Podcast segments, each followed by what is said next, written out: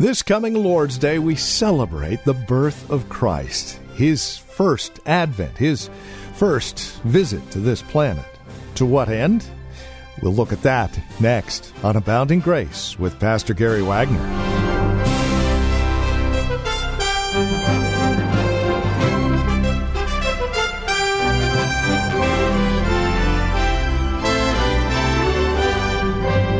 From Reformed Heritage Church in San Jose, hi, and welcome to the broadcast.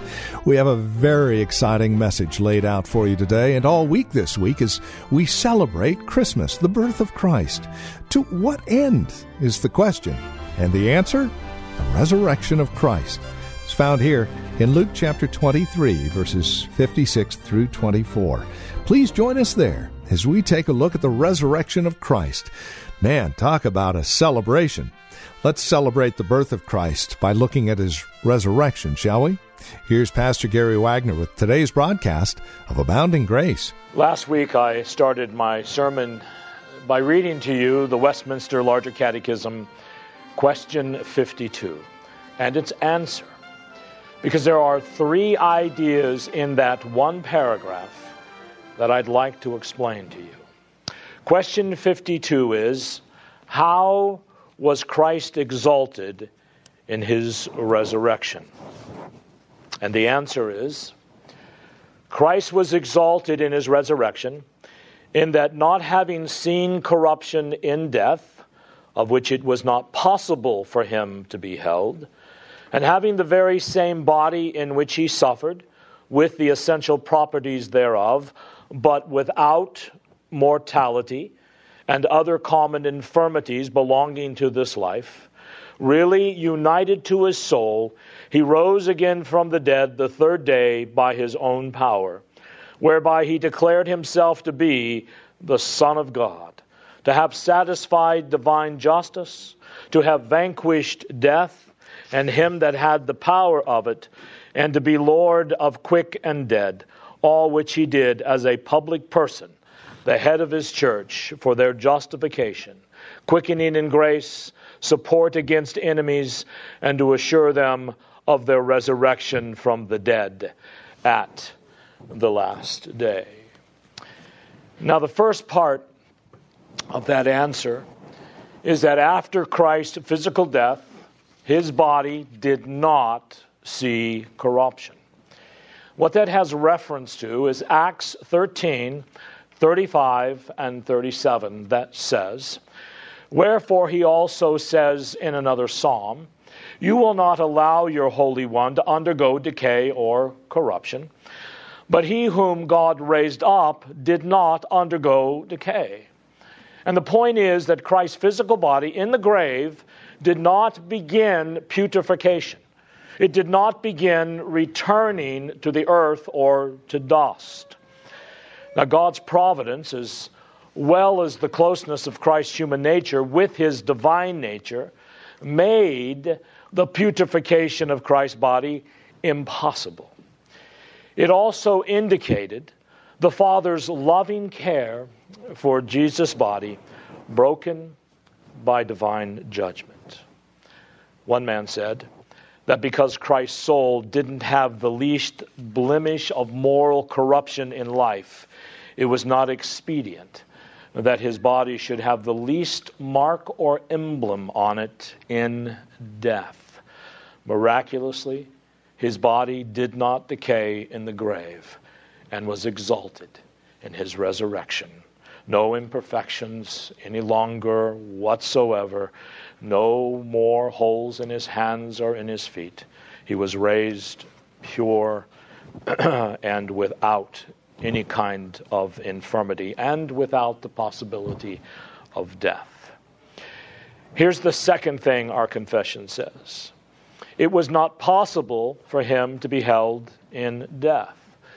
It was not possible for Christ to be held in death. And that's reference to Acts 2:24 where it says God raised him up again and putting an end to the agony of death since it was impossible for him to be held in its power. And why did Jesus have to arise from the dead? Why was it impossible for death to hold its prey? Well, remember who Christ is. He's the Creator incarnate. He is the Lord and giver of life. He is the sovereign God incarnate who predestined his own resurrection as well as his death. Remember, Christ said to the Pharisees during his ministry, Destroy this temple, referring to his own body, and in three days I will raise it up again. And then there's a third phrase on our catechism question that says, Christ rose again by his own power. Now think about that for just a minute. He's dead, and he raises himself from being dead to being alive by his own power. If that doesn't astound you, please try it yourself someday. The next time you die, try raising yourself from the grave in your own power. Jesus said, No one has taken my life from me, but I lay it down on my own initiative. I have authority to lay it down, and I have authority to take it again. This commandment I received from my Father. Now, far be it from me to criticize the larger catechism, particularly when it says that Christ rose again from the dead the third day by his own power. And there are scripture references that justify that language, but there are not many. The preponderant usage in the New Testament is not that Jesus raised himself from the grave. The preponderant testimony of the New Testament is that Jesus was raised from the dead. Now, it does say in one or two places that he arose through his own power, but these are the exception. And they are, of course, true. But the dominant way the New Testament speaks is that Jesus was raised from the dead. Now, why is that phrase used? Scripture could just as easily said Christ arose, but it doesn't. It says over and over again on purpose, as if there was a special point that we should get that God raised Jesus from the dead. And hopefully, by the time I'm done today, you'll see why. But let me give you a few passages. It says in 1 Corinthians 15 17, if Christ has not been raised, you see, he is the object here, someone else is raising him, your faith is in vain. You are still in your sins. Acts 5:30. The God of our Father raised up Jesus, whom you had put to death by hanging him on a cross. Romans 4:23. Now, not for his sake only was it written that it was reckoned to him, but for our sake also, to whom it was reckoned as those who believe, who raised Jesus our Lord from the dead he who was delivered up because of our transgressions and was raised because of our justification. Now, that's just a sampling of the text, and you'll see a few more in just a minute. But over and over again, the way of the resurrection of Christ is set forth in the Bible is that God, the subject, raised Jesus, the object, from the dead. And God's raising of Jesus is basic to every aspect of our salvation. So without that raising of Jesus from the dead, we have nothing. Now, life results from Christ's resurrection. He said, Because I live, you will live also. Forgiveness of sins results from Jesus' resurrection after having been crucified. It says in Acts 13, He whom God raised did not undergo decay. Therefore, let it be known to you that through him forgiveness of sins is proclaimed to you.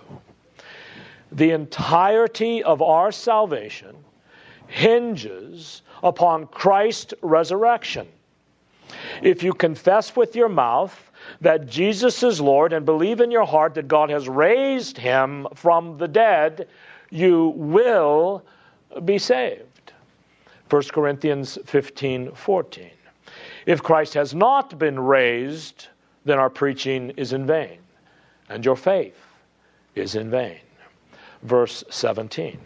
If Christ has not been raised, your faith is worthless, and you are still in your sins.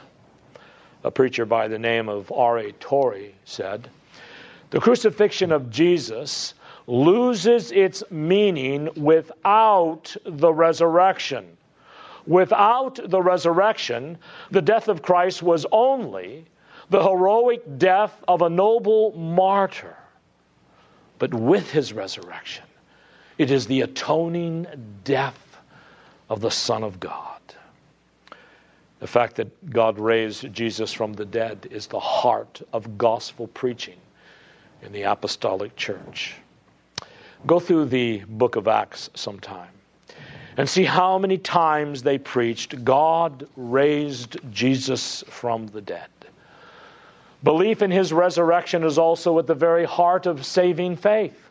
Romans 4:24 says, "Salvation will be given to those now listen who believe in him who raised Jesus our Lord from the death, from the dead, who was delivered up because of our transgression and was raised because of our justification."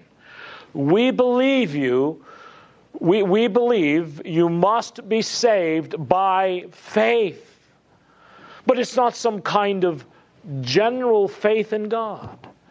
Saving faith believes in God the Father in terms of the resurrection of Jesus Christ.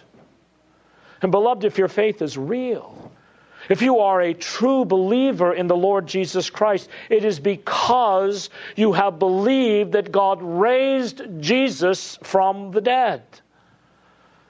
Scripture says salvation comes to those who believe in him who raised Jesus our Lord from the dead. So if you don't believe in God in terms of the fact that he raised Jesus from the dead, you have no salvation. Saving faith believes that God has said something very special and something very specific to the believer by raising Christ from the dead. Now, let me explain why it says it like, it, like this. Instead of saying Christ arose, it says God raised him from the dead. Why does Scripture say it like that? Because God has something very, very special to say to every one of you who believe in the Lord Jesus Christ. Let me tell you a few of those things. First of all, by raising Jesus from the dead, God is telling us that Jesus is the Lord of our lives and of our entire world. Acts 2:32 says, "Therefore let all the house of Israel know for certain that God has made him both Lord and Christ." And in Ephesians 1:22 and 23, we learn that when God raised Jesus from the dead, he put all things, not some things, all things in subjection under his feet and gave him as head over all things to the church. So, what is God especially telling us by raising his son from the dead? He's saying to me, Gary, Jesus is your Lord. He is the master of your life. He is the Lord and King and Master over everything that takes place on this earth. And everything has to be understood in terms of His government and His plan. And if you are to live for the reason God created you, then you must surrender yourself to His Lordship. All of your money, all of your energy, all of your time, the entirety of your life. God had something very special to tell us by raising Jesus from the dead.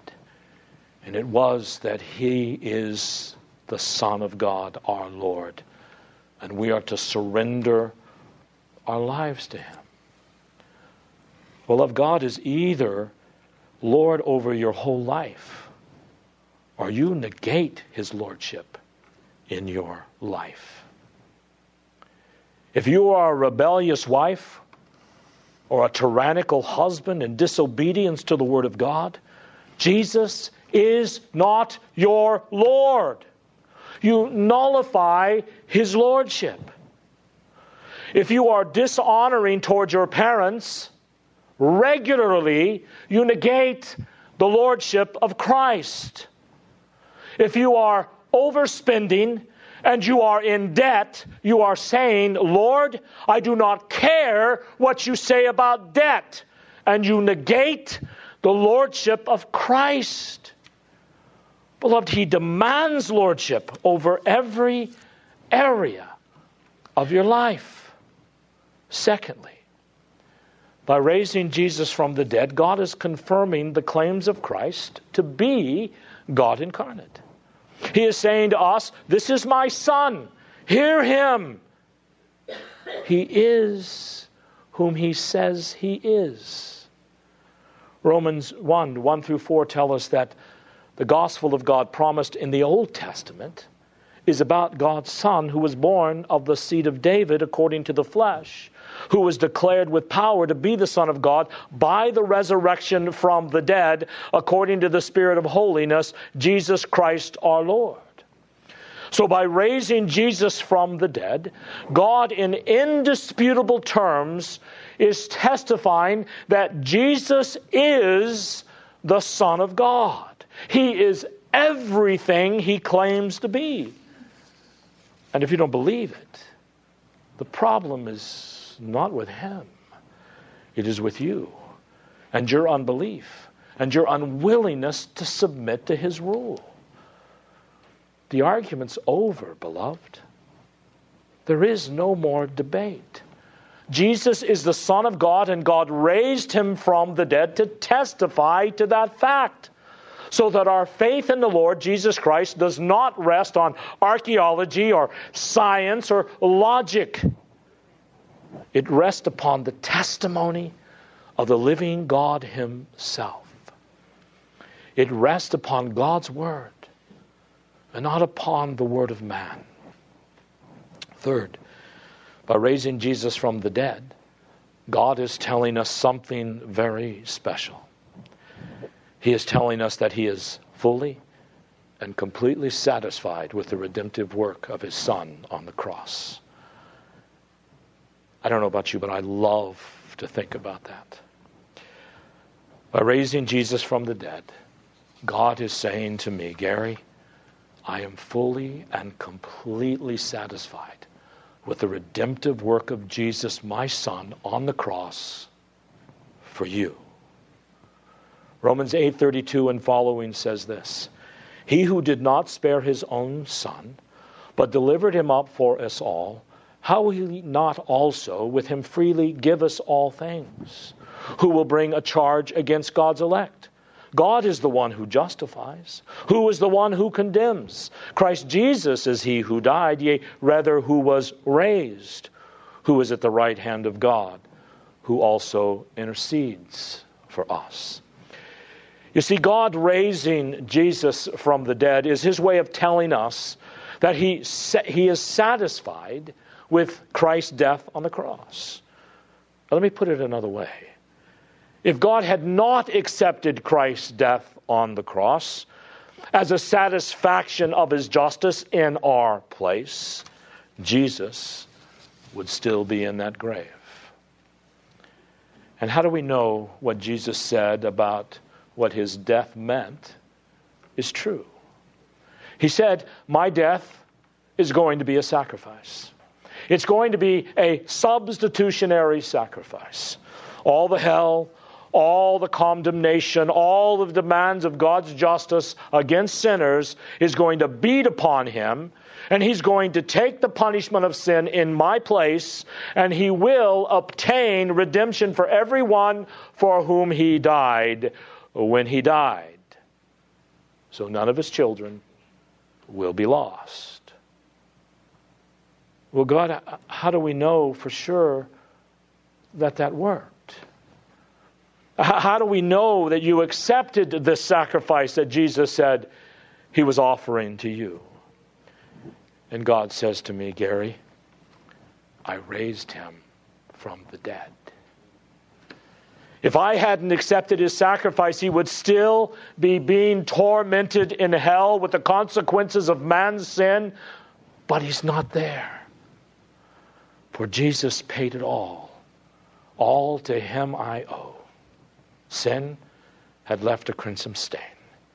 He washed it white as snow. Beloved, it is finished. One of the books I've been studying said that the resurrection is God's amen to Jesus' words, It is finished. So when Jesus said, It is finished, God said, Amen. And three days later, he was raised from the dead. It accomplished the old account settled. The basis for salvation has been laid. No more blood needs to be shed. No more works need to be performed. And how do I know? God raised Jesus from the dead, telling us something very special. And that is that his death was accepted by God as a complete sacrifice for our sins. And now nothing can keep us from our God.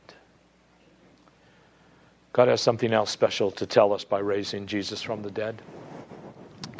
He raised Jesus from the dead to tell us the good news that all of the covenant promises of God are realized in Christ and are poured out on us in Him.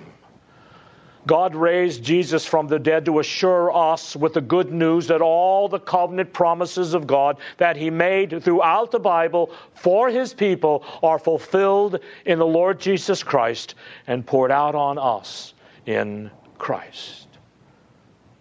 Acts 13:32 and following say this. And we preach to you the good news of the promise made to the fathers that God has fulfilled this promise to our children and that He raised up Jesus. And as for the fact that He raised Him up from the dead, no more to return to decay, He has spoken in this way I will give you the holy and sure blessings of David. And how do I know those blessings are mine? How do I know they will come true in my life? How do I know that God will be my God and the God of my children down through their generations in an everlasting covenant? How do I know that God will bless those who love Him down through thousands of generations? How do I know that God will continue to claim His family that are here, present, right now, in this era, as well as those who are yet to be born from our mother's wombs? How can I know that the promises of God will be fulfilled in our lives? God says, I'll tell you how I raised Jesus from the dead. He died on the cross to purchase all of these promises for you and I. He arose from the dead to make sure all of these promises are properly administrated into your life through faith in Him. It's not automatic. It's not without faith. Nothing happens without faith. We don't believe things just happen automatically. Blessings of salvation come by faith and by faith alone. So, how do you know? God asks, How do you know I'll be faithful to my promises to all of you who are faithful and believe? I raised Jesus from the dead.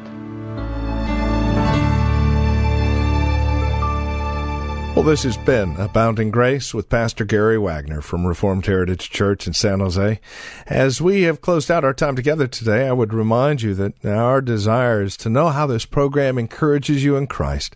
Now, there are a couple of three ways that you can contact us to provide us with this information. And again, it would really encourage us a great deal if you'd take a moment and let us know how the program is encouraging you in your walk and relationship with the Lord Jesus Christ. Here's how to contact us. Phone number is 408 866 5607. That's 408 866 5607. Our website, where you can drop us an email and even learn a bit more about us, is reformedheritage.org. And then, of course, you can write to us at PMB, that stands for Post Mailbox, number 402, 1484 Pollard Road, Los Gatos, California. The zip code is 95032. Now, there is another way you can contact us, and this would be the best of all, especially if you're not involved in a church at this time. Plan on visiting. Let us uh, fellowship face to face, as it were. We meet at Lone Hill Church, 2 in the afternoon on Sundays at 5055 Lone Hill Road in Los Gatos. Directions can be found at our website, reformedheritage.org, or by calling 408 866 5607. By the way, copies of the broadcast are just $5. Mention today's date when you contact us, and we'll get a CD out to you right away. Thank you for joining us today. Until next time, God bless.